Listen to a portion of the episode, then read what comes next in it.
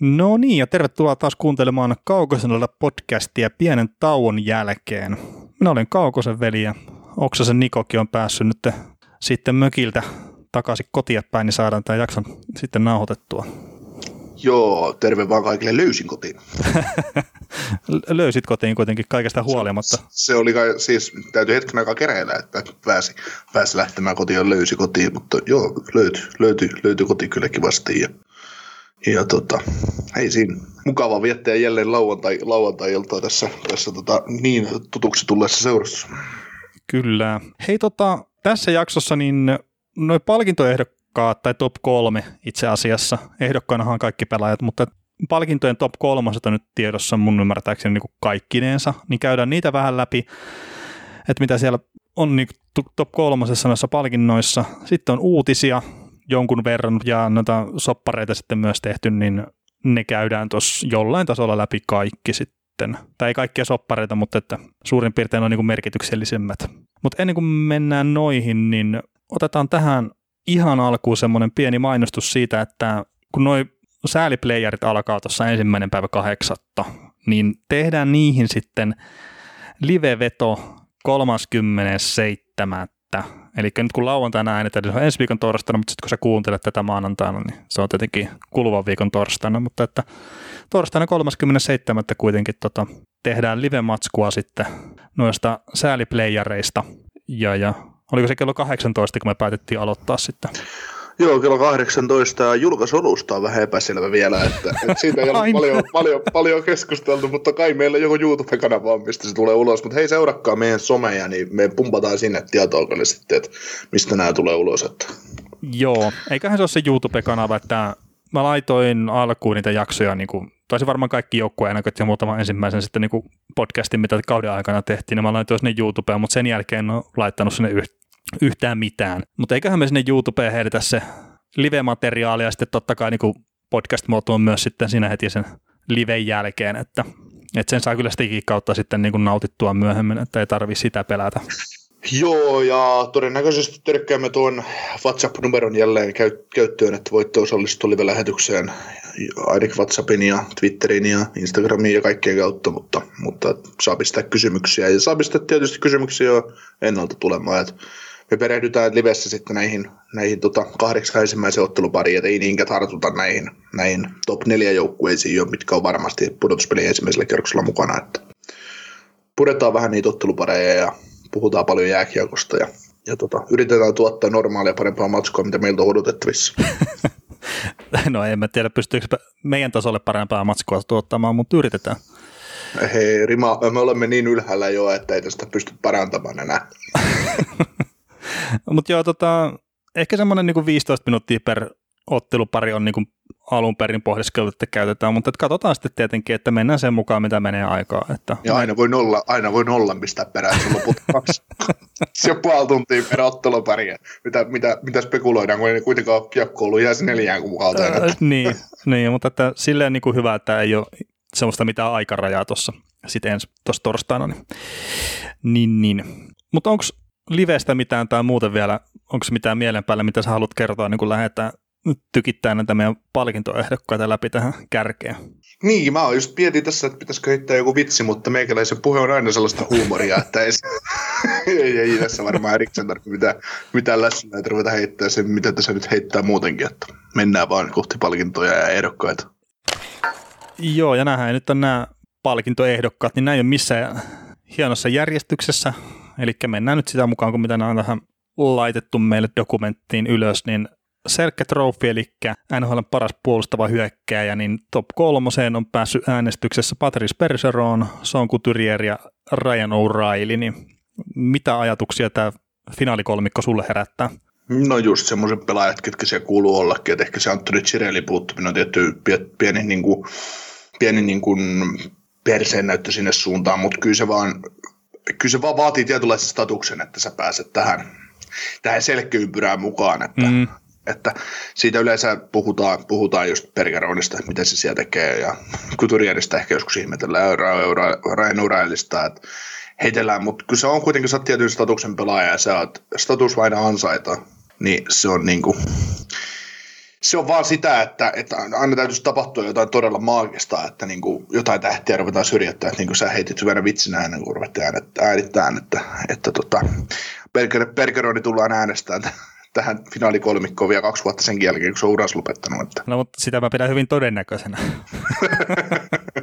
se on ihan, ihan 60-40, että Bergeron mukana unohdetaan, että se on lopettanut uransa. Kyllä se kuitenkin. niin, että jos se nimi löytyy sieltä lapulta, niin kyllä siellä ne toimittajat pistää se sinne. Mutta joo, eikä tuossa tota, Mark Stone on tietenkin syrjäytetty tylysti tuolta, että moni muukin toimittaja tai toimittajan tapainen vihaa Mark Stonea kuin pelkästään minä ja Niko. Mutta että ei mahtunut tänä vuonna top kolmassa, viime vuonna mun muistaakseni oli, mutta että onko siinäkin sitten, että pelimäärät tiputti vai mikä, että paha mennä sanoa. Ja, no Sireli olisi silleen niin kuin, mun mielestä se olisi ansainnut sen paikan tuossa top kolmosessa, mutta sitten, että Ryan O'Reilly, on Couturier mun mielestä niin kuin selkeät tonne ja sitten, että niin kuin Pergeronin, niin onhan se niin kuin kaikista huolimatta, niin se on erittäin laadukas kyllä kahden suunnan pelaaja, olkoonkin, että sitä sen pelaamista on helpotettu tässä viimeisen parin vuoden aikana. Tai oikeastaan sen jälkeen, kun Bruce Cassidy tuli tuohon Bostonin valmentajaksi, niin Bergeroni on vähän hyökkäysvoittaisemmin pelotettu, mutta pelaa kuitenkin AVtä paljon ja kaikkea tämmöistä, niin, niin ehkä se on ihan ansaittu paikka kuitenkin tuolla. Ää, kuka sun mielestä voittaa? Tuota, tuota. Couturier. Okei, okay, mä veikkaan Ryan O'Reilly, että ottaa toisen tuosta niin peräkkäin nyt voiton sitten. Ja, ja, ja olisiko se nyt sitten Bergeronin jälkeen ensimmäinen taas, joka on niin peräkkäin voittanut noin? Joo, no mulla on it- itselle vahva kutina just siitä, että että tota, Couturier on nostanut niin kuin Flyersin ykkössetterinä tuon Flyersin uudelle tasolle tavallaan, vaikka Couturier on suorittanut siis ihan hyvin, ei siinä ole niin koko ajan, mm. mutta, mutta, se, että nyt kun Fly, Flyersikin näyttää paljon paremmalta joukkueelta, mitä se on näyttänyt aikoihin, niin annan, annan sille niin kuin painoarvoa tässä äänestyksessä. Joo, no nähtäväksi jää kumpikaan kuitenkaan Perseronia on tuonne niin nostanut, että et se on kuitenkin niin kuin eniten noita selkkävoittoja yhdessä Pop Gainin kanssa, että neljä kappaletta, mutta ei nyt sitten viidettä annettu ainakaan me hänelle, että katsotaan miten sitten lopulta kun paljastetaan sitten kuka se on voittanut, niin että miten toi menee. Sitten olisi Norris Trophy näköjään meillä tässä seuraavana, eli NHL paras puolustaja. Top kolmonen on John Carson, Victor Hedman ja Roman Josi. Ja tästä nyt varmaan voi sanoa, että täysin odotettu kolmikko. Niin siis voitto menee jommalle kummalle Carlsonille tai Josille, mutta toi Hedman on nyt vaan täytettä tavallaan tuossa, vaikka hän on tietysti, tietysti, tietysti aika, aika kaveri, mutta jos puhutaan tämän vuoden NHLstä, niin eihän toi, niin kuin, ei se voi mennä muuta kuin Josille tai Carlsonille ja tosi vaikea se on jotenkin niin kuten sitä arvioa sillä heiteltiinkin aikaisemmin, niin, niin vaikea, vaikea niin kuin, vaikka jos on ollut ihan maaginen, niin vaikea se on silti Carlsonin niin kuin sivuttaa tuossa. Että. Joo, ja no Siis Carson ja Josi on tietenkin tällä kaudella ne kovimmat hepat, mutta onhan tuo Victor Hedmanikin, että se on nyt neljättä kautta peräkkäin top kolmosessa.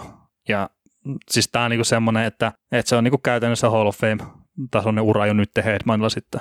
Että vaikka se niinku tavallaan ei pelaisi peliäkään, niin voi melkein jo niinku nostaa sinne Hockey Hall of Fameen, että, että, että niin kova suoritus toi on. Että noita on nyt ihan kourallinen vaan noita kavereita, mitkä on ollut neljänä vuonna peräkkäin. Mm. Peräkkäin siinä, mutta tota, siitä on ollut niinku puhetta, että pitäisikö se nyt olla Josi vai Carsoni toi voittaja.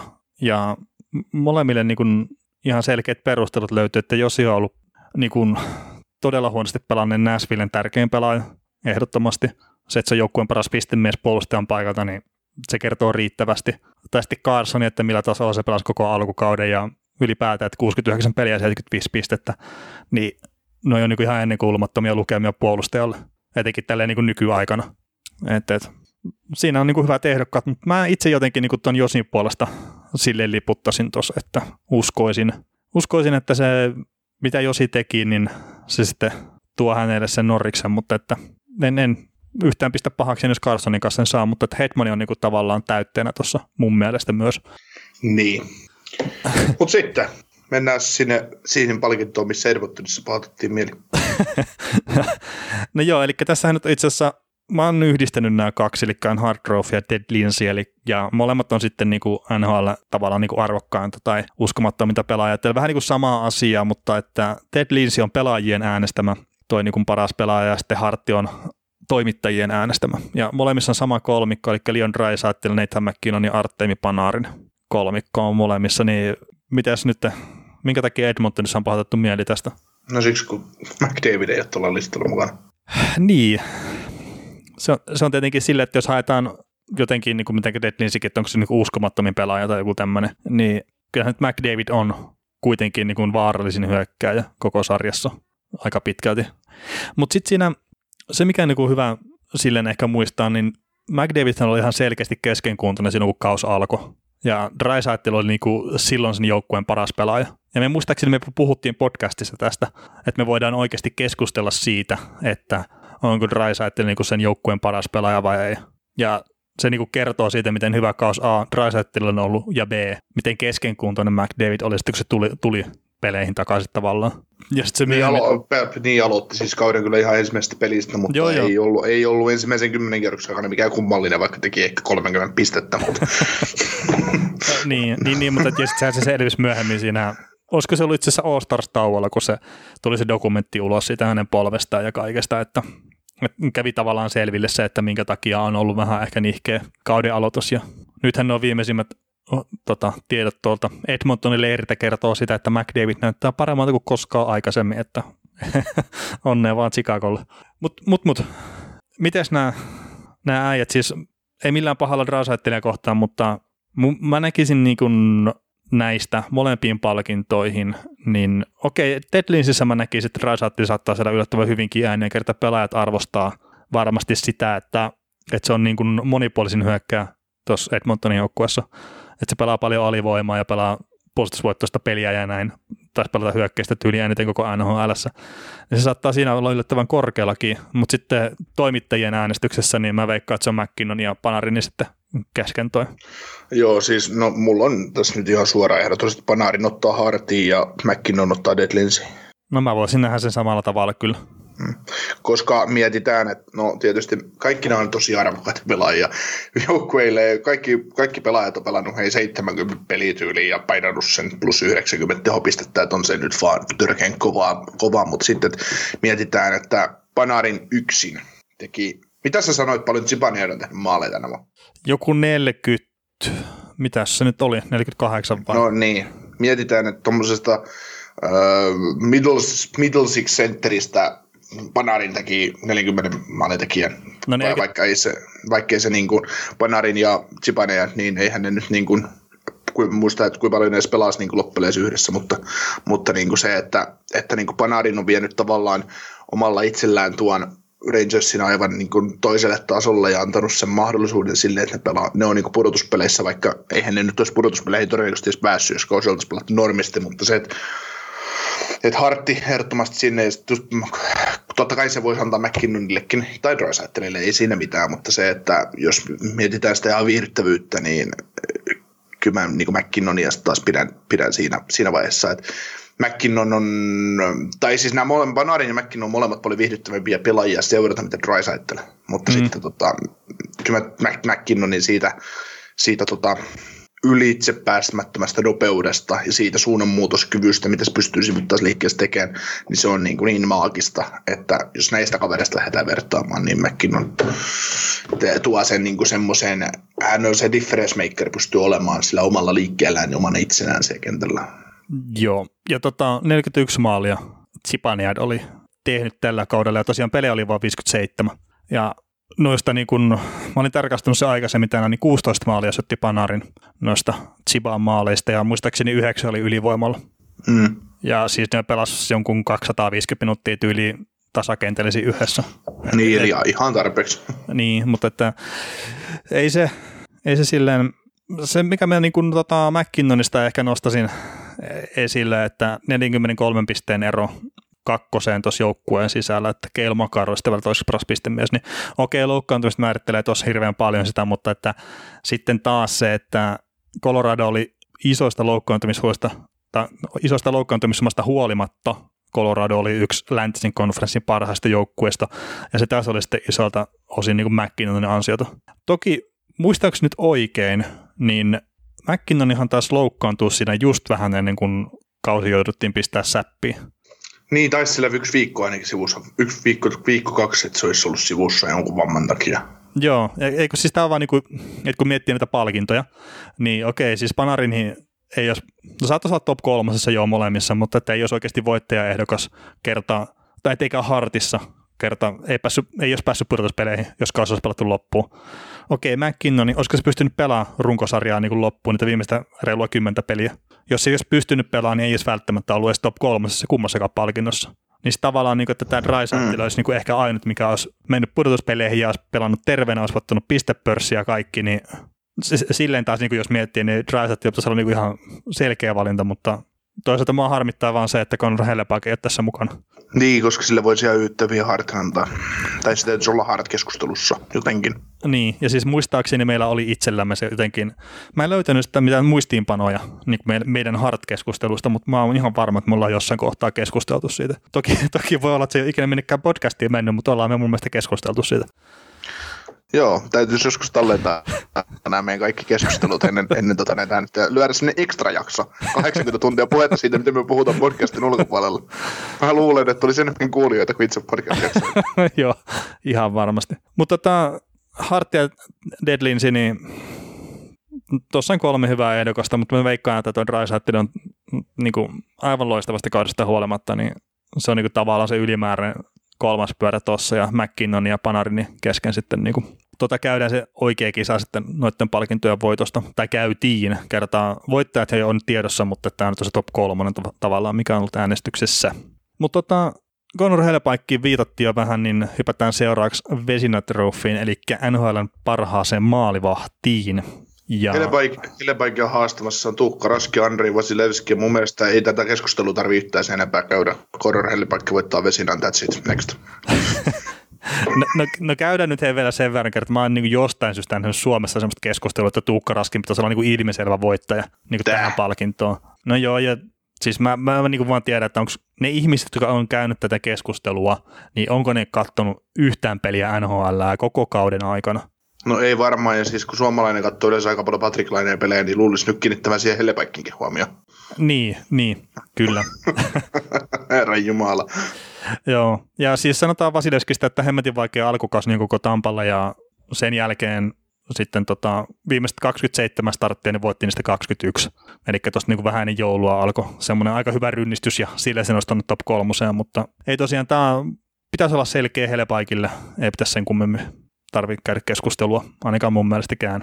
Mutta mitenkäs meidän ehkä lempipalkinto sitten Jack Adams, eli vuoden valmentaja, niin täällä olisi ehdolla Bruce Cassidy, John Tortorella ja Alan Vigneault, eli Bostonin Miksi Columbus. Cassidy on?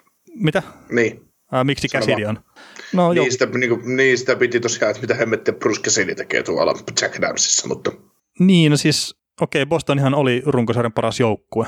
Mm. Että onko se sitten niinku jostain syystä vaan niinku nostettu sinne mukaan. Että olisiko siellä, niinku, tai olisi ollut varmasti esimerkiksi Pittsburghin valmentaja. Niin kyllä Mike Sullivanin pitäisi se homma niin kuin, mä, mä, niin kuin mä jossain vaiheessa puhuin, että kun miettii kuinka paljon on kärsin ongelmista ja loukkaantumisesta ja kaikesta niin Pittsburgh, ja mä ajattelin, että jos, jos Sullivan saa tämän paskan lyötyä vielä nippuja pudotuspeleihin, niin se, niin kuin, se vaatii Jack Adamsin, mutta, mutta tota, ei näin sovi edes top kolmeen. Että. Mm. Jo, joo, se on ihan mielenkiintoinen, mielenkiintoinen kyllä, että ei ole mahtunut sinne ja just käsidi, että ne ei nyt voi sanoa, että se niin kuin sai Tor- Tor- Toronto, kun Bostoni suorittaa niin kuin ihan just sillä tasolla, kuin mitä on odotettukin. Että vähän ehkä yläkanttiin jo pelas, mutta ei tule nyt niin semmoinen huikea tykkikaus ollut Bostonilta. Siis silleen kuitenkaan, että ei se mitään viime vuoden tampoja tehnyt. Ei se voittanut 70 peliä runkosarjaa. Ja sitten jos sitä muista, niin joo, Vin joo, sai Flyersin nyt sitten lopulta kääntymään. Tai no mistä me tiedetään, viimeiset kymmenen peliä jää pelaamatta. Että jos on sitä asettanut dunkkuun ne viimeiset kymmenen peliä, semmoista vuoristoratahan tuo Flyersin homma on ollut pari viime kautta. Eikä tämä kausi tehnyt poikkeusta siinä. Niin, alkuvuosi oli tosi vaikea ja mä, niin kuin, mä huusin sitä silloin joskus kesällä, että Philadelphia tulee olemaan niin ykkösjoukkue, että tota, saattaa jopa olla Metropolitani ykkönen ja, ja mä sitä itse kaivoin, kaivoin sitä kuoppaa itselleni tuossa joskus joulukuussa, että voi vittu, että tulipa oltua väärässä taas. Mutta sitten Minne käänsi sitten sitä kurssia ja, ja tota, teki nousuja, on nyt se top 4 joukkue sitten, sitten tota munkin itse, omaksi yllätyksekseni. Ja, ja tosiaan niin kuin mä kehutaan nyt sen verran itteeni, että se, se, se että kun sinne tuotiin tuommoiseen jengi, missä oli hyviä pelaajia, hyvä, hyvä puolustusta ja hyvä nuori maalivahti, niin kun sinne tuotiin kokeneita valmentajia ihan niin kuin omille tonteilleen, niin kuin just Mike ja Michel Terrien ja sitten just tuommoinen hyvä, hyvä niin kuin päävalmentajatyyppi Vignolt, niin, niin eihän sinne voi olla mitään muuta kuin hyvä lopputulos tavallaan mahdollinen. mutta e- ehkä tämä on kuitenkin, kaikki lähtee siitä, että kesällä seitsemän kertaa seitsemän Kevin Heijasille niin se oli se, se, oli se puuttuva palanen niin. orkesteria. Nyt saatiin, saatiin heis riveihin, niin rupesi toi, niin toi vi, viisi vastaan viisi pelaaminen ja kahden suunnan jyrä, jyrä, jyrä, jyrä, jyräpeli toimii. Että, että se sai viimeinkin sitä potentiaalia siihen puolust, puolustavaan, puolustaviin hyökkäjiin ja näin, mutta tota, tota, Joo, en mä tiedä. Tulkaa ampukaa. Joo, ja ei siis tota, nyt jos joku kuuntelee ensimmäistä kertaa tätä ja minkä takia me nostetaan heistä tänne esille, niin ei ole kyse siitä, että me pidettäisiin sitä huonona pelaajana, vaan se sopimus on liian iso. Ja nyt ikävä kyllä, kun tämä koko koronahässäkkä on päällä valitettavasti, niin se vaan niin kuin kertautuu se sen huonon sopimuksen vaikutusten tulevina vuosina. John Tortorella. Noista kolmesta mun mielestä se, jonka pitäisi ehdottomasti saada tämä kyseinen palkinto. Niin, leiponut paskasta kultaa tai niin. NHL on parhaiten puolustava joukkue. Mm. Ja se on ihan pelkästään Tortorella ansiota. Jo, siis okei, okay, Seth Jones on äärettömän hyvä puolustaja ja, ja näin, mutta että ei se joukkueen materiaali on niin, niin timanttinen. Niin siis se runko ja ydin on siellä niin kuin ihan ok, mutta sieltä puuttuu kärkiosaaminen hyökkä, hyökkäyksestä ja puol- maalivahtipelistä, että, että niiltä puuttuu elitti maalivahti ja elitti hyökkäjät. Niin. Mm.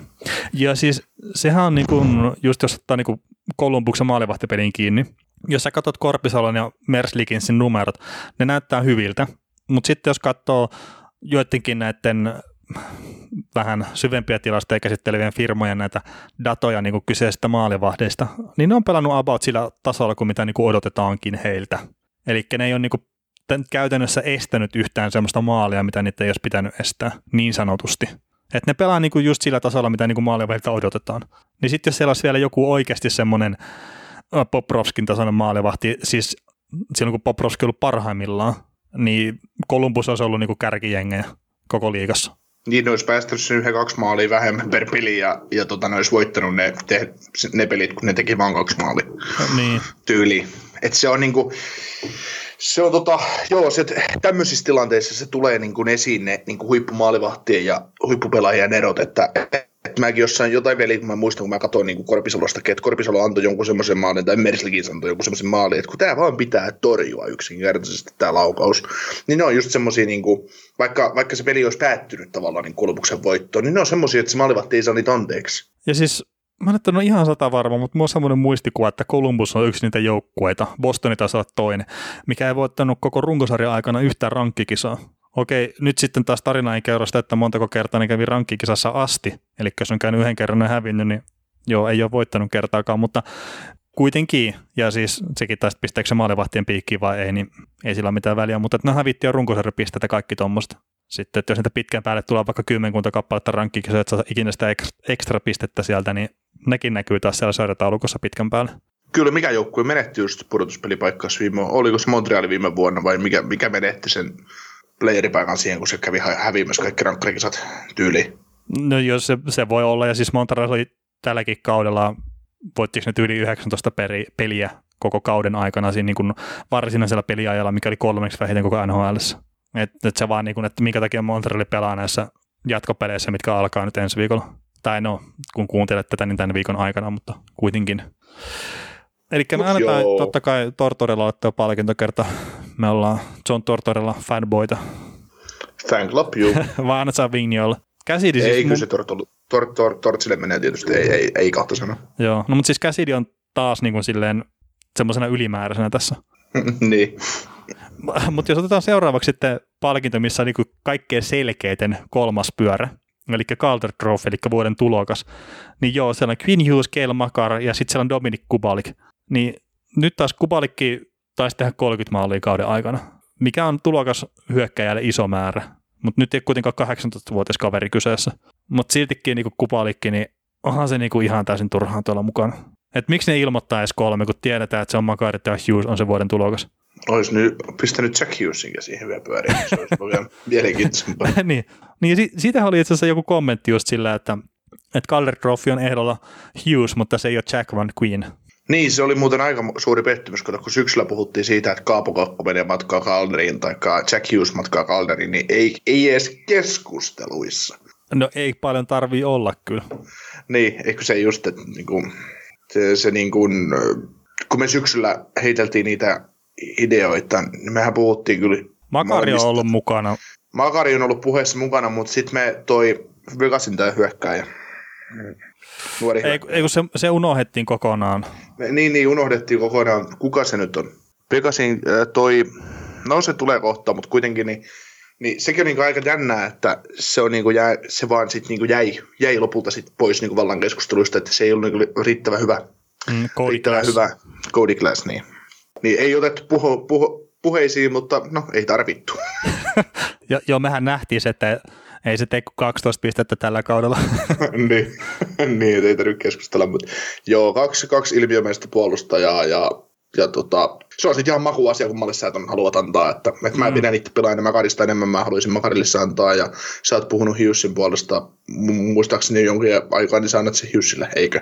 No joo, ja siis mä niin kuin lähinnä ihan sitä kautta, että Queen Hughes, että mikä se sen rooli on niin kuin Vancouverissa versus Keilmakarin rooli sitten Coloradossa. Okei, niin, ne on hyvin samanlaisia, mutta että mä näkisin, että Vancouverin niin kun, se hyökkäyspeli, mikä lähtee puolustuksen kautta, niin se makaa paljon enemmän niin kuin Quinn Hughesin varassa kuin mitä sitten Coloradossa Keilmakarin varassa. Niin Quinn Hughesilla on sellainen tehtävä, että sen pitää vastata kiekollisesta pelistä, avauspelaamisesta ja paikata kaikki Myersin tekemät virheet. ja paikata hänen Myersin tekemiä pystynousuja, jos se ei ole ikinä päätä eikä häntä. Mutta siis sanotaan näin, että jos, jos Makar olisi pelannut kaikki pelit, niin ei tästä keskusteltaisi, kumpi pitää voittaa. Niin Makarilla olisi, Makarilla olisi niin paljon enemmän pisteitä, että se ei niin. Niin, kyllä. Ja no, siis sanotaan, että en, en mä niinku voi olla mitenkään pettynyt tai että se olisi väärä valinta, jos niin Makar tämän äänestyksen on vienyt. Mm. Mutta sitten siis sanotaan, että jos näistä kolmesta nyt Kubalikki on jotenkin tämän vienyt, niin siitä mä niinku rupean kyseenalaista kyllä toimittajia niinku minkäännäköistä tietämystä. Ymmärrystä lajin nimeltä jääkiekko. Niin, mutta siis kyllähän se niinku, mä veikkaan, että se on Keilmaan mikä se tulee saamaan, mutta että itse olisi on sen Quinn Hughesille. Joo, olisi hieno nähdä nyt pudotuspelissä Vancouver Colorado matchup. Olisi itse asiassa, joo koska siinä olisi Elias Pettersson, Quinn Hughes, Nathan McKinnon, Kel McCarr. Siinä olisi niin kuin, kun sitä Makarista ja McKinnonista puhuttu, että ne on niin kuin samannäköiset tai samantyyliset pelaajat, toinen on pakki ja toinen on hyökkääjä, niin tämä sama vähän pätee niin kuin Hughes ja Petterssonia, että ne on sama, samanlaiset pelaajat, toinen on pakki ja toinen hyökkääjä. Että se olisi niin kuin hieno nähdä, hieno vastakkainasettelu, vaikka niin kuin Pettersson ja McKinnon ei nyt senttereen ole millään lailla niin kuin saman, samanlaiset, mutta, niin kuin, mutta se, semmoinen, semmoinen tietynlainen vastakkainasettelu siinä.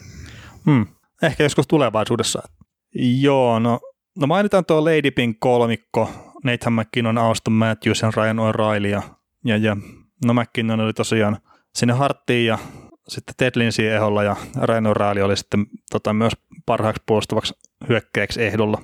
Matthewsilla nyt tämä Lady Ping oli ainut, mihin se on hän on ehdolla, niin suotakoon se vaikka sitten hänelle, mutta tämä on vähän semmoinen hölmäpalkinto. Vai? Joo, mikä, mikä tämä niinku idea on? No sehän on herrasmiespelaaja. Jaa. palkinto. Ja, ja toi itse asiassa Jeff Marek aina puhuu sitä, että, että tämä pitäisi antaa Zeno Zaralle tämä kyseinen palkinto, että, että ei sen takia, että hän pelaa niin herrasmiespäisesti, vaan sen takia, että mitä hän voisi tehdä siellä kentällä, jos hän oikeasti haluaisi, että hän päättää olla tuhoamatta koko liikaa. Mm. Mutta mut tämä on vaan niin vähän semmoinen, tähän pitäisi keksiä joku varmaan parempi. Tai sitten ei välttämättä sitä, että katsotaan, kella on kaikkea vähiten jäähyjä ja äänestetään sitä, vaan sitten, että mikä myös oli itse Marekilta ihan hyvä niin kuin ajatus, että joku semmoinen yksittäinen teko, mikä on niin herrasmiesmäisin koko kauden aikana. Että jos olisi vaikka joku pelaaja saa kiekon naamaan, niin sitten vastustaja, että hei, nyt peli poikki, että täällä on kaverilla nyt vähän heikot oltavat, niin joku tämmöinen esimerkiksi. No mulla tulee heti mieleen tähän se Jamie Benin, Benin taklaamatta jättäminen. Ah, totta, totta. Se, se niin kuin, Jamie Benillä oli mahdollisuus vetää Jake Masin niin paljon nippuun saakeli maalin takana, kun vaan ollaan voi, niin käsi pois välistä ja ei jäänyt päähän. Kyllä. Ne on semmoisia niin yksittäisiä, yksittäisiä juttuja. Taikka sitten se, oliko se tällä kaudella vai viime kaudella se, kun Voracekki, äh, Voracekki nostettiin, vastustaja nosti Voracekin päätä kohden mailan, tai niin kuin kypärää kohden, se ei osunut, tuomari nosti vieressä kädet pystyyn, että tämä on jäähy korkeammalla, niin Varatsikki kävi sanomassa, että, että tota, ei se ole osunut, että älä anna jäähyä. Jää, jäähy muutti. Mä haluaisin sanoa, että tällä kaudella, mutta kun t- tässä jäässä nämä päivät ja vuodet ja kaikki menee niin nopeasti, että se on saattanut olla viime kaudellakin. Mutta mä haluaisin niin. sanoa, että se oli tässä niinku tämän kauden aikana, mikä on vielä kesken mystisesti tässä heinäkuun loppupuolella. Mm. niin. Joo, mutta siis nämä on tämmöisiä niin yksittäisiä juttuja just, että mitä voisi aina nostaa esille, että miten on niin toimittu. Ja, ja, siinä tulee just se toisten pelaajan kunnioitus ja taas se muistikuva, että vaikka niin täällä puhutaan, että ne vihaa toisiaan, nämä pelaat, ne on kavereita keskenään jokainen mm. pelaaja tuossa sarjassa. Että et ne, ne on niin kuin, pelin jälkeen vaikka tappelee keskenään sen, niin se heittää, heittää yläfemma pelin jälkeen, mitäs, mitäs teidän koira voi, että, että onko sulla mukavaa heittää palloa sen kanssa lenkillä.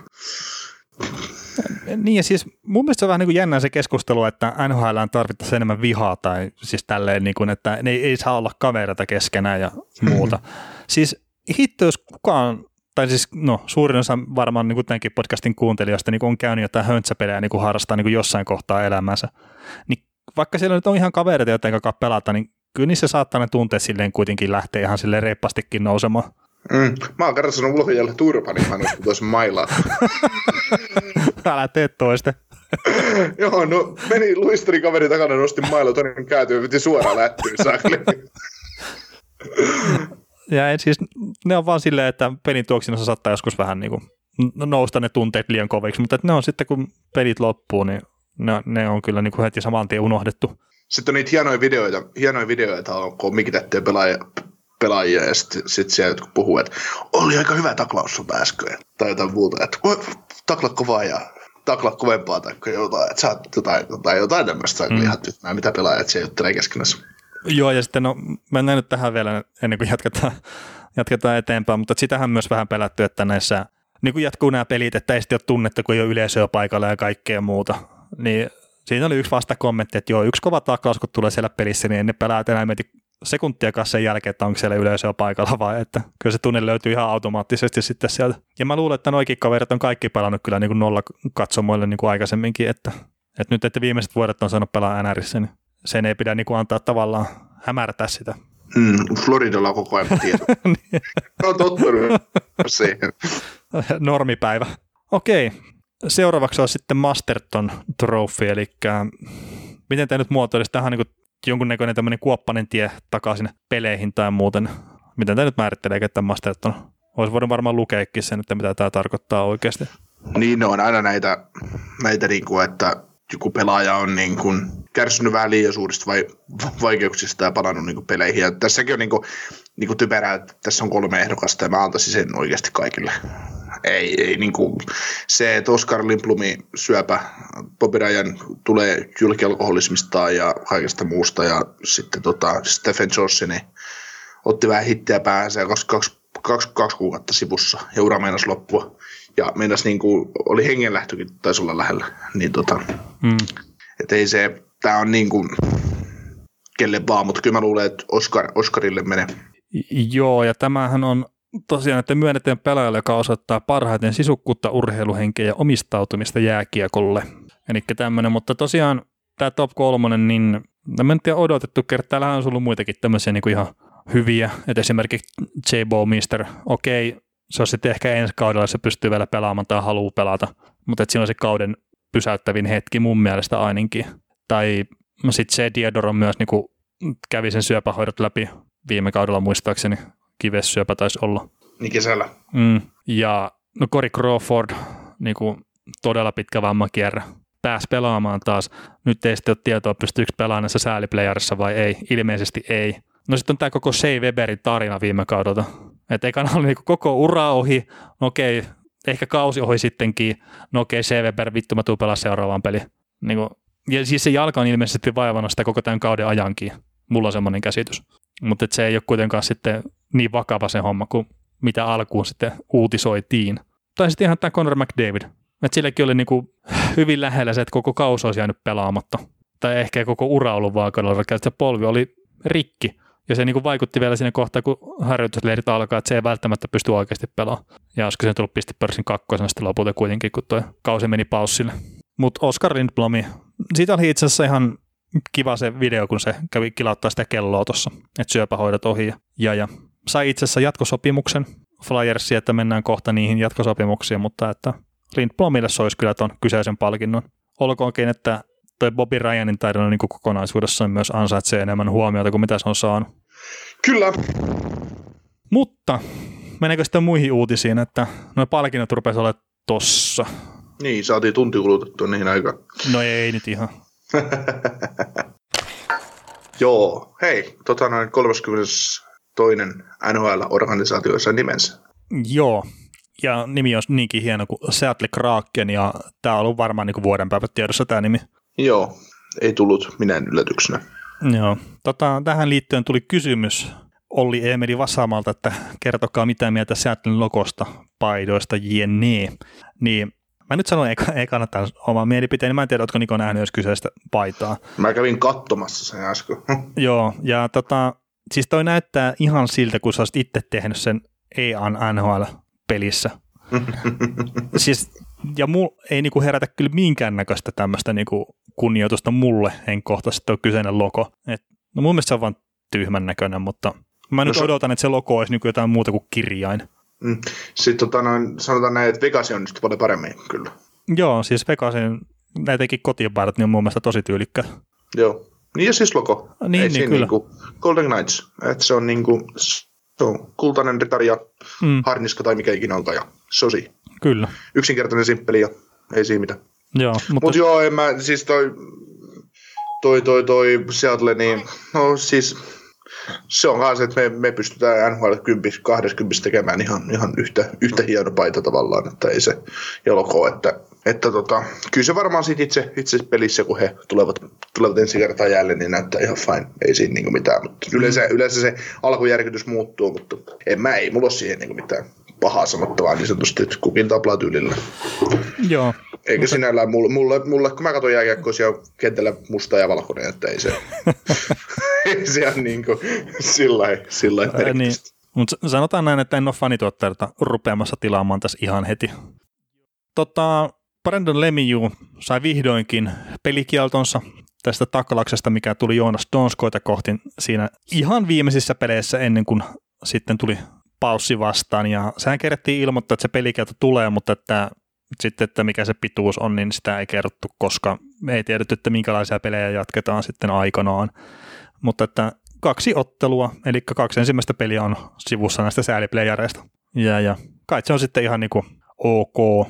Toki sitäkin kerkesi jonkun kommentin nähdä siitä, että, että yllättäen taas kurinpito lepsusti näitä tuomitsee, mutta että mä nä- näkisin tämän itse silleen, että nämä kyseiset pelit, mitä nyt pelataan, nämä luokitellaan pudotuspeleiksi, ja sit se on mun mielestä väärin, mutta NHL kurinpito antaa lievempiä rangaistuksia pudotuspeleihin kuin sitten runkosarjaan, koska ne on tärkeämpiä pelejä ja jne. Niin toi olisi saattanut neljän pelin pelikielto sitten niin kuin normin runkosarjassa esimerkiksi. Joo. Mutta siis mä en vaan itse niin näe mitään eroa sillä, että onko se pudotuspelit vai runkosarja, että ne pelikieltot, ne pituudet pitäisi olla samoja. Että sen pitäisi olla sen pelaajan, joka tekee väärin, niin sillä pitäisi olla parempi niin kuin käsitys siitä, että millainen se paikka on, missä se tekee. Mm. Toki Lemiuhan taklasi ihan selkeästi vielä tuossa niinku runkosarjan puolella, että eihän se voinut tietää, että koko homma menee säppiin siinä, mutta, mutta, mutta ikävä Donskoin kannalta, että se toinen kerta niin kuin tuossa kauden aikana, kun just Rangersia vastaan sattu kuuppaan. Ja kun pelaavat kaksi kertaa toisiaan vastaan, niin molemmissa peleissä. Jatkossa pois Rangersia vastaan peleistä. Kyllä.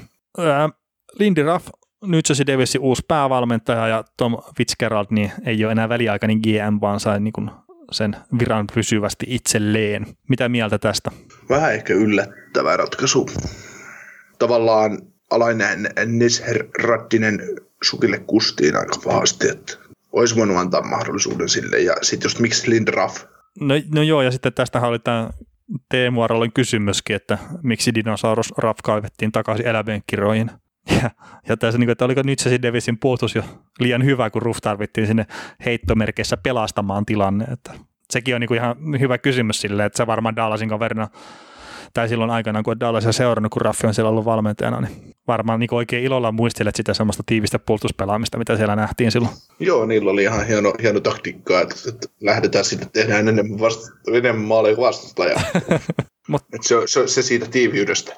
Joo, mutta tota, Tämä oli muistaakseni, mistä niin kuin viimeisessä podcastissa puhuttiin, että mä muistelen, että tämä Raffin nimi oli tullut, tullut esiin näissä kuvioissa ja sillä niin kuin aika lailla monen yllätys, että hänet nyt on tuohon otettu, otettu mutta että sillä mä niin sanoisin itse, että Devisillähän niin tuo hyökkäys on menossa ihan niin hyvään suuntaan, että siellä on niitä nuoria pelaajia tulossa, maalilla Mackenzie Blackwood vaikuttaa siltä, että on ihan niin riittävä ykkösmaalivahti. Toki ensi kausi kertoo taas enemmän. Mutta sitten se puolustus on niin kuin hakoteilla. Ja sitten just kun ottaa Lindy Raffin tähän yhtälöön mukaan, niin aika mielenkiintoinen kyllä. Mutta sitähän ne tarvitsisi tällä hetkellä, että siellä on paljon nuoria pelaajia ja ne pitää saada jotenkin niin kuin eteenpäin. Jos se Lindy Raff pystyy sen tekemään, niin sitten se on mies paikallaan. Mutta mulla ei ole kyllä mitään niin sellaista kompetenssia kertoa sitä, että onko Lindraff hyvä nuorten pelaajien kehittäjä vai ei. Mun mielestä Lindraff kuuluu niihin valmentajien kenestä aikaa jo ohitte jo, että ei se niinku, se on nyt vaan jotain tikko hengitystä, että me halutaan voittaa sitä ensi vuonna, että nyt meillä on tämmöinen päävalmentaja ja näin, että se nostaa meidät jokin tasolle. Mä luulen, että Raffi, kuinka monen vuoden sopimus silloin? Enpäs muuten sitä itse asiassa ottanut ylös. No, mutta ihan samassa saa kenkään ennen Ai saa kenkään ennen ensi kautta. Ei, siis ennen ensi kevättä tai sitä, että kun runkosarja ohi, niin se tulee sama kenkää sitä vastaan. No joo, mutta siis kun mun mielestä ei Davis ole ensi kaudellakaan vielä pudotuspelijoukkue. Ei, se, on, se on ihan sama, kuka siellä on valmentajana. Ei ole, ei ole. Ja, ei, se, ei, ei, ja se johtuu ihan siitä, että se puolustus ei ole valmis. Niin, no tosta, kun ottaa ykköspakki pariin tota, Tori Krug ja Alex Pietrangelo, niin joo, alkaa toimia, mutta tota, ei se silti, ei se silti, ensinnäkään nuo pelaajat ei sainaa sinne, ja sitten äh, siinä on niin monta, monta liikkuvaa palasta, ja mä oon niinku, mä, ei vaan niinku, ei, ei, Devils, ei se yhdessä yössä muutu. Toki tässä on nyt pitkä aika, mutta seuraavaan Devilsin pelaamaan jääkäkootteluun, mutta, mutta tota, ei, ei, ei vaan, että se on ehkä joskus kolmen vuoden päästä. Hmm. No Sanotaan, että sitten kun, sit kun PK Subbanin sopimus loppuu ja se on jossain muualla kuin siellä, ei, ei, siis, ei se PK Subbanin vikaa, ettei toi pudotuspeleihin mene, mutta se, että et sitten kun sieltä on tavallaan niin kuin vanha piadut saatu ajattaa pihalla oikeasti, niin sitten se, kun se, on, se uusi tuleminen Devilsillä alkaa, niin sitten sit ehkä. Sitten on niin kuin nämä Hughesit ja Hissierit ja äh, Chakat ja, ja, ja, ja, ja, ja pff, pitää kaikkia tyyppejä nyt ikinä pelaakaan, niin on, on tarpeeksi, tarpeeksi kokeneita ja tarpeeksi nähneitä niin sanotusti, että se joukkue on, pystyy niin kuin Metropolitanissa pärjäämään näitä oikeasti huippujengejä vastaan. Mm, kyllä.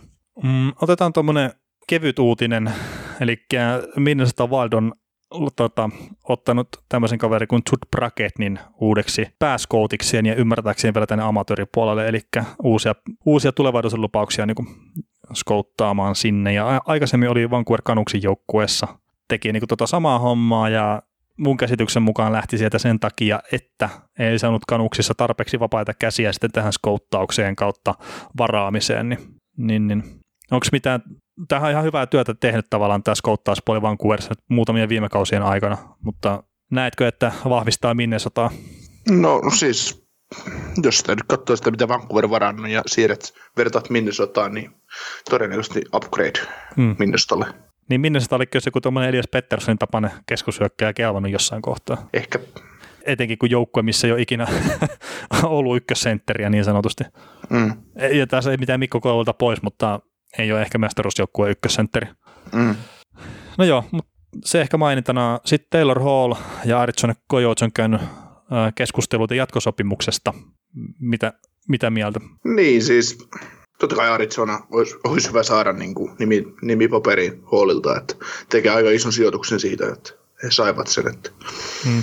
Ja, ja siis tässähän nyt saattaa olla, siis Taylor Hallistahan on puhuttu koko kaus, että se haluaisi niin kuin testata vapaat markkinat. Ja nyt se tilanne on vähän niin kuin se, koska palkkakatto ei nouse. Että kovin monilla joukkueilla on varaa niin kuin antaa oikein mitään. Toki tässä on taas nostettu esiin se Colorado, millä on palkkakatossa tilaa yllin kyllin.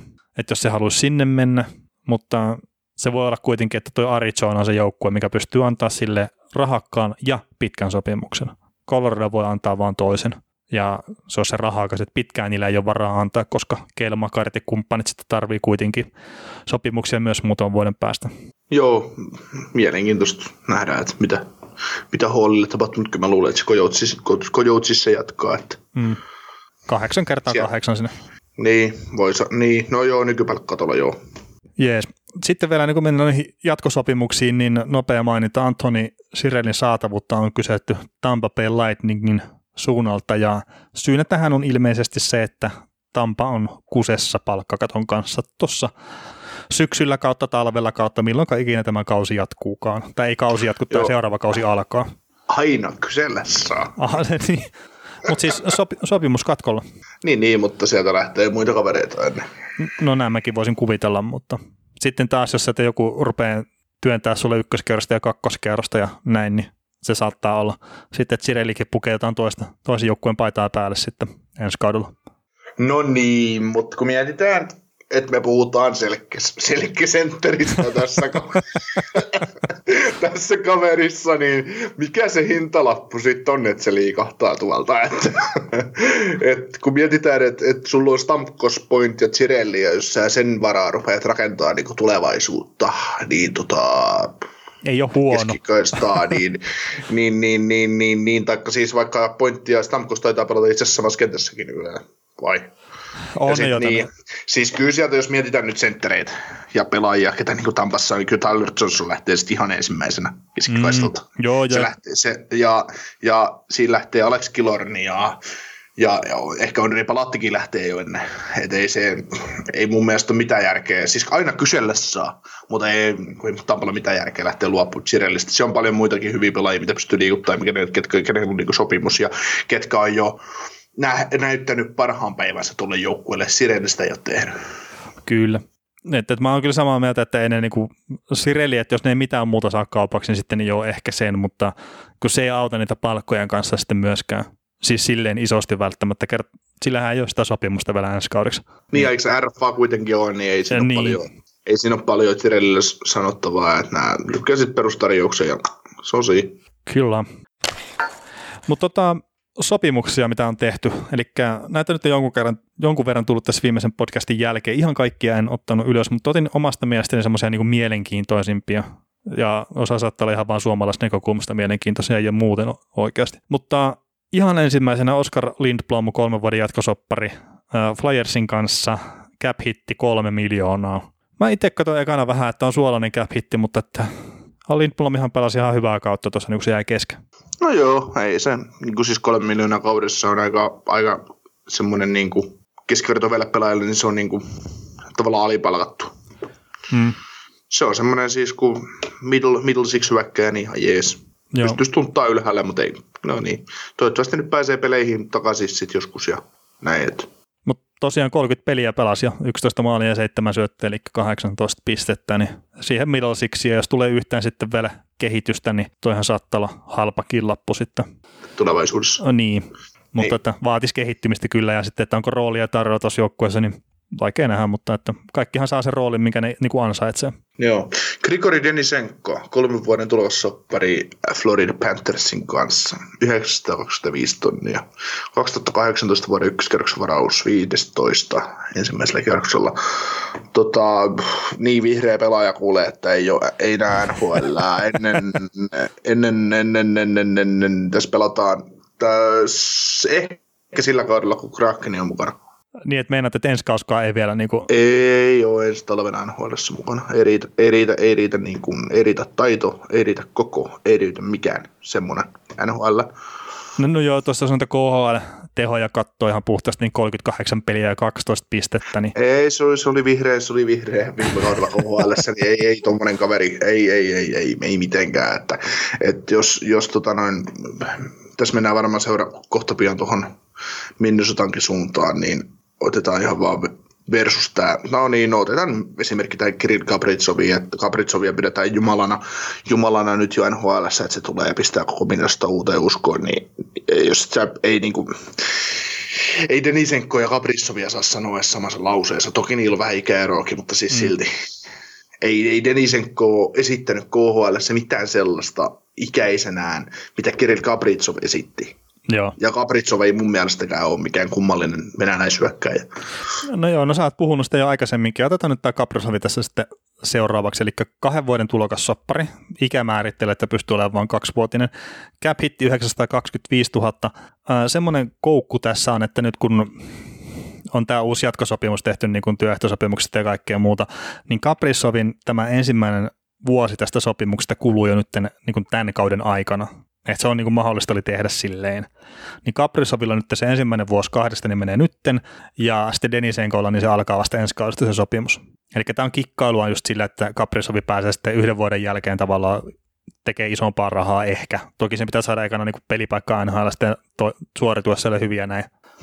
Joo, kyllä se siis Minnesota rosterin pääsee, ei siinä mitään, mutta ei siitä mitään 78 pisteen miestä tulee, että se ensimmäinen vaan, kausi, 75. Niin, niin, mä luulen, että ensimmäinen, ensimmäinen kausi, jos Kaprizov 40 tekee, niin se on oikeasti hyvä. Mä en, niin, 40 pistettä, mä en, mä en arvosta Kaprizovia niin hyväksi pelaajaksi, mitä siitä puhutaan. Joo, no siis mä en osaa sanoa, että olisinko nähnyt ikinä edes pelaavan kyseisen herran, että en ota siihen kantaa millään tavalla, mutta että katsotaan sitten, kun NHL pääsee joskus pelaamaan, että mitä tapahtuu. Että, mutta ei, ei kuitenkaan saa pelaa näissä sääliplayereissa, että mainittakoon se nyt vielä.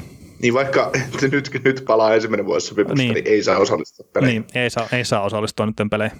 Mutta hypätään suomalaisjatkosopimukseen. Teemu Kivihalme teki kahden vuoden soppari Livseihin. Ylhäällä cap hitti 725 000 ja farmissa 100 tonnia. Ja näistä tämä farmipalkka on ehkä mielenkiintoisempi Kivihalmeen kannalta sen takia, että ei tule pelaa peliäkään ylhäällä. Onko tämä suomalainen pelaaja? Teemu Kivihalme. Ei, eikö se ole Jenkki? Sillä on suomalainen nimi, niin tämä nyt tämmöinen. Mun mielestä se pelasi Yhdysvaltain maajoukkueessa. No, se näköjään Jenkki. Mm. No ei sit mitään. no, me ollaan kaikki kesäterässä. on se kärpissä joskus näköjään pelannut. niin. Ei siis se pelasi, se pelasi kärpissä joo, mutta se oli ulkomaalaisvahvistus. Joo. Joo. Mä en muista, mitä toi, mä en ole ikinä perehtynyt tuo Kivihalmen tarinaan, tarinaan, mutta onhan siis totta kai se suomalaista niin kuin sukua ja kaikkea muuta varmasti, mutta se, että mikä, mikä se homma siinä on. Joo, en osaa, en osaa kyllä itsekään sanoa, mutta mut, mut. No et kai, kun sä vielä se suomalaiseksi. no, mutta mennään mielenkiintoisempaan pelaajaan. Sitten Kivihalmen jälkeen, mikä ei olekaan suomalainen, niin Jack Radbone teki Vancouver Canucksin kanssa kolmen vuoden tulokassopparin. Tästäkin ensimmäinen kaus kuluu nyt jo tällä tänä vuonna tällä kaudella. Eli käytännössä kaksi kautta sitten on sopparia jäljellä, kun pelit joskus jatkuu Vancouverilla tai jatkuu ensi kaudella. Ja Rathbone saattaa sitten olla mukana jopa niissä peleissä. Niin, niin, tässä nyt itse asiassa yliopisto on varmaan vaikuttanut jonkun verran asioihin. Kertaa kukaan ei tiedä, milloin yliopistossa jatkuu urheilukausi ylipäätään. Ja Radbone oli sitten tuolla Harvardin yliopistossa pelailemassa ja oli siellä sen joukkueen paras puolustaja, niin, niin, niin se sitten ilmeisesti edesauttoi sitä, että Vancouver sai hänen nimensä tuohon paperiin nyt tässä kohtaa, kerta muuten olisi varmaan jatkanut vielä opiskeluja. Ja tämä on aikanaan niin kuin 2017 neljännellä kerroksella varattu Vancouver ja on tippunut varaustilaisuudessa aikana sen takia, että on halunnut pelata USHL ja muita niin kuin selkeästi heikompia sarjatasoja, koska halusi olla lähellä pikkuveljään, jolla oli autismi. Niin halusi olla siellä niin kuin auttelemassa perhettään, mutta sen jälkeen kun siirtyy yliopistoon, niin kehitys on ollut ihan hyvää ja nyt pidetään tällä hetkellä Vancouver Canucksin parhaana niin kuin puolustajan lupauksena ja Queen Hughes ei nyt kuulu tälle listalle sitten kerta on jo NHL-pelaaja. Mutta esimerkiksi suomalaisen Olli Juolevin ohi. Hänet on niin rankattu tällä hetkellä tuolla Canucksin puolustuslupauksissa. Let's see what happens. Joo, no se on ihan mielenkiintoinen. Ja hetkinen Adam Fox on pelannut tämän kanssa niin kuin viime vuonna tota, samassa joukkueessa ja, ja, ja sanoi, että Jack Rathbonella on niin kuin parempi laukaus kuin mitä hänellä oli itsellään. Mutta sitten sit mielenkiintoinen, tästähän me Ilja Sorokkinista tota, keskusteltiin syksyllä jossain kohtaa Nabokovista, ei Nabokovista, kuin Varlaamovista, kun keskusteltiin, niin sä silloin jo sanoit sitä, että varmaan tehtiin sopimus sen takia, että saada Sorokini nimeä sitten paperiin ja saivatkin. Kaksi kertaakin jopa tässä niin kuin 24 tunnin sisään saivat nimeä paperiin, eli ekana teki yhden vuoden sopparin, mikä nyt kuluu tässä nyt kesän kautta syksyn aikana ja sitten tekivät heti seuraavana päivänä uuden niin kuin yhden vuoden jatkosopimuksen, mikä sitten alkaa ensi kaudesta ja, ja, ja sen cap hitti on sitten kaksi miljoonaa ton, mikä käytännössä kuluttaa sitten niitä pelejä, kun on mahdollista jopa Sorokkininkin pelata. Joo, siis Sorokkin kävelee sitä NHL, että ei se niinku, eikö Kreissin sopimus pääty nyt? Anteeksi, joo, päättyi jo, tämä päättyi. Niin, niin, niin Sorokkin, Sorokkin varlaamova maalivahti kaksikko, ja mä luulen, että se menee aika, aika 50-50 näiden pelit, pelit ja Sorokkinillähän pelataan sitten ykkös maalivahdin paikkaa tulevaisuuteen sinne, mutta mm.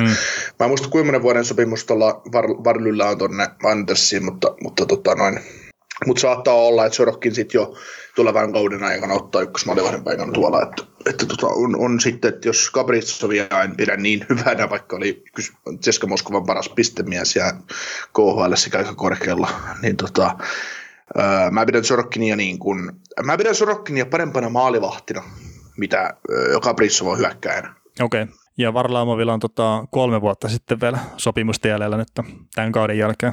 Joo, et, et siinä, se, siinä on hyvä jos, mentoroida. Joo, joo. Näyttää kaikki, kaikki tota noin Brooklynin parhaat mestat Sorokkinilla. ja, joo, mutta nämä on ihan jäätävät nämä tilastot, mitä on katsonut Sorokkinilta, niin just tuot KHL puolelta. Että, et no, joo, no joo, mutta jos kaukasi laukaisu, mitä tulee, niin on siniviiva, niin ei se. niin.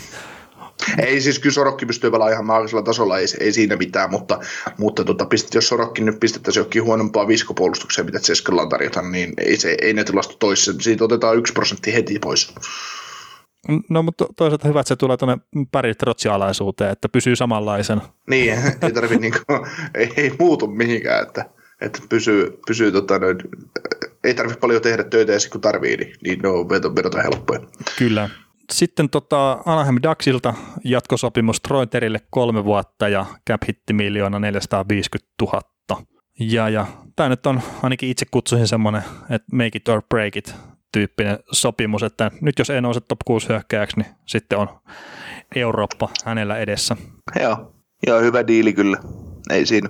Joo, joo, eikä se, mä itse kyllä uskon tämän kaverin silleen, että on, on kaikki ta, niin tarvittavat eväät nousta ihan OK-tason top 6 hyökkäyksi NHL, mutta että ei ole nyt vielä ihan semmoinen, niin kuin, sanotaan kiekkotuurikaan käynyt semmoinen, että ei ole pomppinut sopivasti ja, ja näin, mutta että jos se pystyy nyt 50 pisteen hyökkäyksi nousemaan tuossa, niin on ihan hemmetin halpa sopimus. Mm. Ja, ja trade, trade-arvoakin on aika paljon kaverissa sitten. No joo, että nyt se täräyttää tuossa ensi kaudella se 50 pistettä ja sitten Anaheimin myös jonnekin Bostoniin ottaa sitä David Pakkasi. Ei kun hitto se tuli jo tuonne. no joo, mutta ei, ei siinä ole vaan hyvä, hyvä näyttösoppari tosiaan Terille. Joo, Mihail Grigorenkon sopimus Kolubuksen kanssa saatiin vihdoin maaliin. Kyllä, yksi vuosi ja miljoona 200 000. Ja tässä nyt on 26-vuotias kaveri, mikä on käynyt jo kerran epäonnistumassa NHL. Vai onko tämä sittenkään 26? Niin, se on aika paljon epäilyksiä herättävä välillä venäläispelaajat, kuinka vanhoja ne oikeasti on. Joo. Mutta tota, ei se kyllä näytä päivääkään, siis 26-vuotiaalta, että kyllä se on, ei niinku päivääkään 32 ikä nuoremmalta näytä Grigorenko. Että. Mutta siinäkin on myös semmoinen pelaaja, että kun Ceskassa pelasi, niin sopi siihen Ceskan muottiin aika hyvin ja semmoinen hyvä, hyvä perus, perus niinku pelaaja. Ei, ei, ei mikään sekennöivä, mutta, mutta mikä siinä sitten, kun ketjut luodaan tasapainoiseksi muuten, niin helppo siinä on sitten lätkytellä, kun takatolpille pistetään syöttöä. Hmm. Mua vähän ihmetyttää, että Kekäläinen niin tähän lähti mukaan. No, mä luulen, että Kekäläisellä on tietoa, no on paljonkin tietoa, mitä meillä ei ole, mutta, mutta, mutta tota, ei, mä, kekäläinen Tortorella-akseli ei tekisi ei ottaisi näin, suuria, näin suurta riskiä, jos se ei heti tietäisi, että mitä sieltä on tulossa. Hmm. Ja tämä on niin edullinen sopimus, että et se on, jos ei se sovi, sovi palettiin, niin se on farmis se kaveri. Ei se haittaa. Ei se meinaa mitään. Jos se sovi NHL, jos ei se, jos ei se sovi sapluunaan, se on farmis. Hmm. Ei se, se on niin yksinkertaista. Mutta se, että tota, nämä uskoo todennäköisesti potentiaaliin ja siihen, että sieltä voi tulla se 30 maalia tuolta kaverilta. Kyllä. Mutta silti, mut silti mä, Grigorenkun täytyy olla parempi, mitä se oli ekalla stintillä. Toki ekalla stintillä NHL, niin organisaatio kyllä vähän sitä sun tätä. Ei Avalanche, Avalanche oli siis sekaisin silloin. O, ja oli, oli, joo kyllä. Ja Buffalo, Buffalo nyt on edelleenkin sekaisin. Mikä ei ole muuttunut. niin. Se olisikin, kun se olisi, se olisikin, kun Buffalo olisi nyt tullut ulos siitä tuota uuden GM ansiosta. Me ollaan tehty tämmöisellä hyvällä venäläisellä kun Mihail Grigorenko neljä vuotta ja kahdeksan miljoonaa per kausi sopimus. Me uskotaan, että tämä on se turnaround meidän tota, organisaatiolle. Sanoin, tota, on, tuletko sinne lähihistoriaa tästä, tästä pelaajasta ja tästä organisaatiosta yhtään, että, että millainen, millainen, millainen tota noin, hiomaton timatti tämä kaveri on? Niin. tämä mietti, jos me kymmenen vuoden päästä käydään vielä tämä sama keskustelu, että hei, Grigorenko tulee taas takaisin NHL ja ja silloinkin voidaan sanoa, että Buffalo on edelleenkin sekaisin. Mm, niin, se mä odotan No, se todennäköisesti on näin. No, no ei siis toivottavasti ei ole, siellä on todella paljon hyviä nuoria pelaajia. Mutta tota, Ryan Reeves, kahden vuoden jatkosopimus Vegas Golden Knightsin kanssa. Miljoona 750 000 cap hitti. Otti vähän reilun miljoona alennusta tuohon edelliseen soppariin verrattuna, niin, niin, niin olisiko tämä nyt sitten tämä trendi tavallaan, mikä on on tuolla markkinoilla nyt, että on pakko ottaa vähän palkkaa alaspäin, kun se palkkakatto nyt ei nousekaan. Joo, ja siis Reeves lähtisi pyytämään kolme miljoonaa, niin pyytäessä. Niin ja siis en mä ihmettele, että joku jengi maksaskin sen, mutta että sitten ei välttämättä ole enää Conditorin joukkueessa mukana. Mutta siis mä yllätyin vähän, kun just katsoin, että tämä on jo 33-vuotias kaveri. Mm. Ja siis mä, mä en pidä niinku riskinä tätä sopimusta sinällään, mutta sitten taas 33V miettii, mikä Reevesin rooli on, niin se, että onko se välttämättä enää toisena vuonna ja niin kuin NHL-pelaajan tason. No joo, se rooli, mitä se pelaa ja muuta, niin en mä, siis saa iskua kyllä, mutta eipä se niitä 11-12 minuuttia enempää tule pelailemaan. Niin. Ja itse asiassa Ryan Reevesistä oli puhetta tuossa yhdessä podcastissa, mitä kuuntelin, että sillä on ollut iso rooli tässä tavallaan nyt paussin aikana joukkueen sisällä, että on ollut niin kuin aktiivinen, jossa, no onko nyt WhatsApp-ryhmiä vai mitä ne nyt käyttääkään nuo pelaajat, mutta että on niin kuin aktivoinut porukkaa treenien suhteen ja kaikkea tämmöistä, että on niin kuin siitä, niin, niin. että sitäkin kautta niin kuin arvokas pelaaja organisaatiolle, että on yksi niistä äijistä, mitkä potkii muitakin perseellä sitten. Joo, eikö Nate Smith tehnyt samankaltaista duunia, että se, se tota, noin oli kaikissa palavereissa läsnä ja se jako tavallaan tiedon kaikille pelaajille, että miten tämä niin homma menee. Että jotain niin kuin Jeff Marek tai Eliotta taisi puhua tästä, että, että tota, Nate Speed oli niin kuin kaikissa tämmöisissä pelaajakokouksissa mukana. Että siis ei, en, tavallaan oli se, se teki sitä samaa roolia kuulemma jo tuo Washingtonissa, että oli se joukkueen niin se tietopankki tavallaan.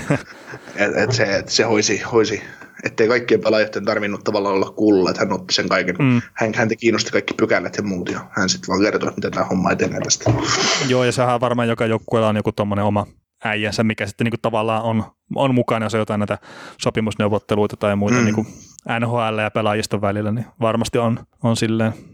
Sitten vielä niin Oskari Laaksonen, onko tämä nyt suomalainen? I believe so. teki kolmivuotisen tulokassopparin Buffalon kanssa ja, ja 2017 niin kolmannen kierroksen varaus. Mutta siis sanotaan nyt näin, että kun Buffalolla ei ole se 700 pakkia tuossa niin edessä, niin vaikea nähdä mitään roolia NHL. Niin pääseekö farmiin? niin, farmissa palkka oli 70 tonnia, että, että ei, ei siinä, mutta tietenkin miksei tuossa niin kolmen vuoden sopparin loppupuolella sitten voisi päästäkin kokeilemaan, että jos kehitys jatkuu suotuisena ja kaikkea näin, mutta en, en, mun on vaikea niin nähdä mitään semmoista, sen kummempaa roolia kyllä tuo. Ja viimeinen soppari. Viimeinen soppari, Artur Kaliev, niin Los Angeles Kingsin viime kesän kakkoskierroksen varaus, niin on myös tehnyt sitten tämän kolmivuotisen tulokassopparinsa joukkueen kanssa, ja tästäkin ensimmäinen kausi kuluu vasta ensi kaudella. Ja, ja muistaakseni oli yksi näitä edellisen varaustilaisuuden niin parhaimpia tota, maalintekijöitä, mitä siellä oli, mutta että tiputti toi sitten pieni koko ensimmäisestä kierrokselta pois. Näinpä. Itse asiassa mä oon ihan väärää kaveria muuten nyt muistin. Mä oon varmaan sitä Montrealin kaveria, kun muistellut, kun tätä Kaljevia on, on kirjoittanut kertaa, että tämä on pieni kokoinen kaveri. Tai tämä on 188 niin. senttinen kaveri. Niin siinä varmaan puhutaan, katsoa se pienikokoinen kaveri Cole Goldfield, joka, ja, joka teki maaleja perusti. Joo. Mutta siis tämä Kaljev, niin hyvä, että saivat sopimukseen ja näin, ja Los Angeles Kingsin tulevaisuus, niin mä näen, että se näyttää niin kuin valoisalta. Mm. Et siellä on niin, niin paljon hyviä prospekteja, ja sitten saa vielä sen kakkosvarauksen tähän, kunhan nyt on joskus tämä varaustilaisuus ja kaikkea, niin, niin siellä on mielenkiintoinen tilanne. Ja, ja ehkä sitten joskus aikana, jos jotain ennakoita päästään tekemään, niin Los Angeles on kyllä mielenkiintoinen joukkue sitten. On, on. Mitä luulet, otetaan sen verran tuohon tulevan draftiin, että kun Kings pääsee kakkosena varaan, että ottaako ne Byfieldin vai äh, tota, kakkosena vai Vaistuu draftin parhaan puolustajan? Eivät tuottaa puolustajaa. Mä just mietin sitä, kun me katsotaan nyt puolustusta, niin se Drystyle voisi olla hyvä lisä tuohon. Toki ei niillä senttereillä kauheasti joo, mutta siis sillä mutta, mm. mutta, tota, mutta kun tarviiko ne NHL-valmista sentteriä? Niin, no siis kun sitä on ollut puhetta että onko se Byfield vai, vai sitten tämä Studle. Et ne, ne on niinku ne, mitkä on ilmeisesti siinä niinku kakkospikissä kiinni tällä hetkellä. Ja, ja kyllä mä niinku itse sen näkisin silleen, että Kings ottaa sitten Byfieldin aikana. Että ne, Joo, ne, siis, ne puolustajat niin siis Byfield, että ne puolustajat on sitten niin tulossa myöhemmässä aallossa vasta muutenkin varattavaksi. Joo, joo, ja, ju, ju, ja kyllähän siinäkin on se, että, että niin kuin sä oot aina sanonut, että yksi vaan voidaan parata, ja näin tässäkin tapauksessa, että, että Byfield on reilusti aliikäinen, ali, tavallaan oli ikäinen draftattava isokokoinen pelaaja tuohon draftiin, niin, niin, niin, niin, mikä on unohdettu monessa puheessa, niin, mm. niin, niin, niin. Joo, ja sitä on niin kuin sanottu just, että jos Lafreniere vertaa, niin miettii sitä, että mitä hän oli vuosi sitten esimerkiksi junnujen kisoissa. Että ei mm. paljon näkynyt herraa, niin tavallaan just se Byfield, että mitä se oli, niin joo ei näkynyt, mutta että kun se on vähän niin kuin ali, ala, ali-ikäisenä niin sanotusti siellä. Mm, se on sitä nuorinta polvea, mitä voidaan varata niin. nuorin mahdollista. Niin, että se on niin vähän just sama, että Lafreniere hän oli niin kuukausi tavallaan hänen puolellaan, että se on niin tässä, tässä varustelaisuudessa, että sehän on niin syyskuun ensimmäisestä päivästä mun mielestä, vai lokakuun ensimmäisestä päivästä katkee se tavallaan. Että. No, no joo, siis tässä oli niin. joku, silloin kun Ovetskin varattiin, niin olisikohan se ollut jopa Vancouver Canucks tai joku tämmöinen, niin ne yritti niin kuin varata Ovechkinin tavallaan vuotta liian aikaisin. Ja sitten niin kuin vielä väitti silleen, että no Ovechkin olisi tänä vuonna varattavissa, jos karkausvuosia ei otettaisi niin huomioon tai jotakin. Et siinä oli joku semmoinen. Yritettiin olla ovelia paskuja. niin, no tällä kertaa ei onnistunut. tai sillä kertaa. Mutta joo, hei, vähän kesäterässä oltiin näköjään tässä pari viikon tauon jälkeen, mutta että yritetään parantaa liveen tota hommaa, että tosiaan torstaina mennään sitten livesettien läpi noista sääliplayereista, niin, niin, niin toivottavasti on hirveän mahdollisimman moni sitten kuulolla silloin, ja jos ei, ei, ei pysty silloin kuuntelemaan kokonaan tai, tai edes osittain, niin sitten podcast-muodossa tulee kyllä jakoon hyvinkin piakkoon sen jälkeen, kun pistetään toi live sitten poikki aikanaan. Ja livessä, ker- livessä kerrotaan lisää tulevaisuuden suunnitelmista. Yes, mutta isot kiitokset nyt tämän illan osalta ja palataan ääneen sitten liven muodossa. Yes, kiitos.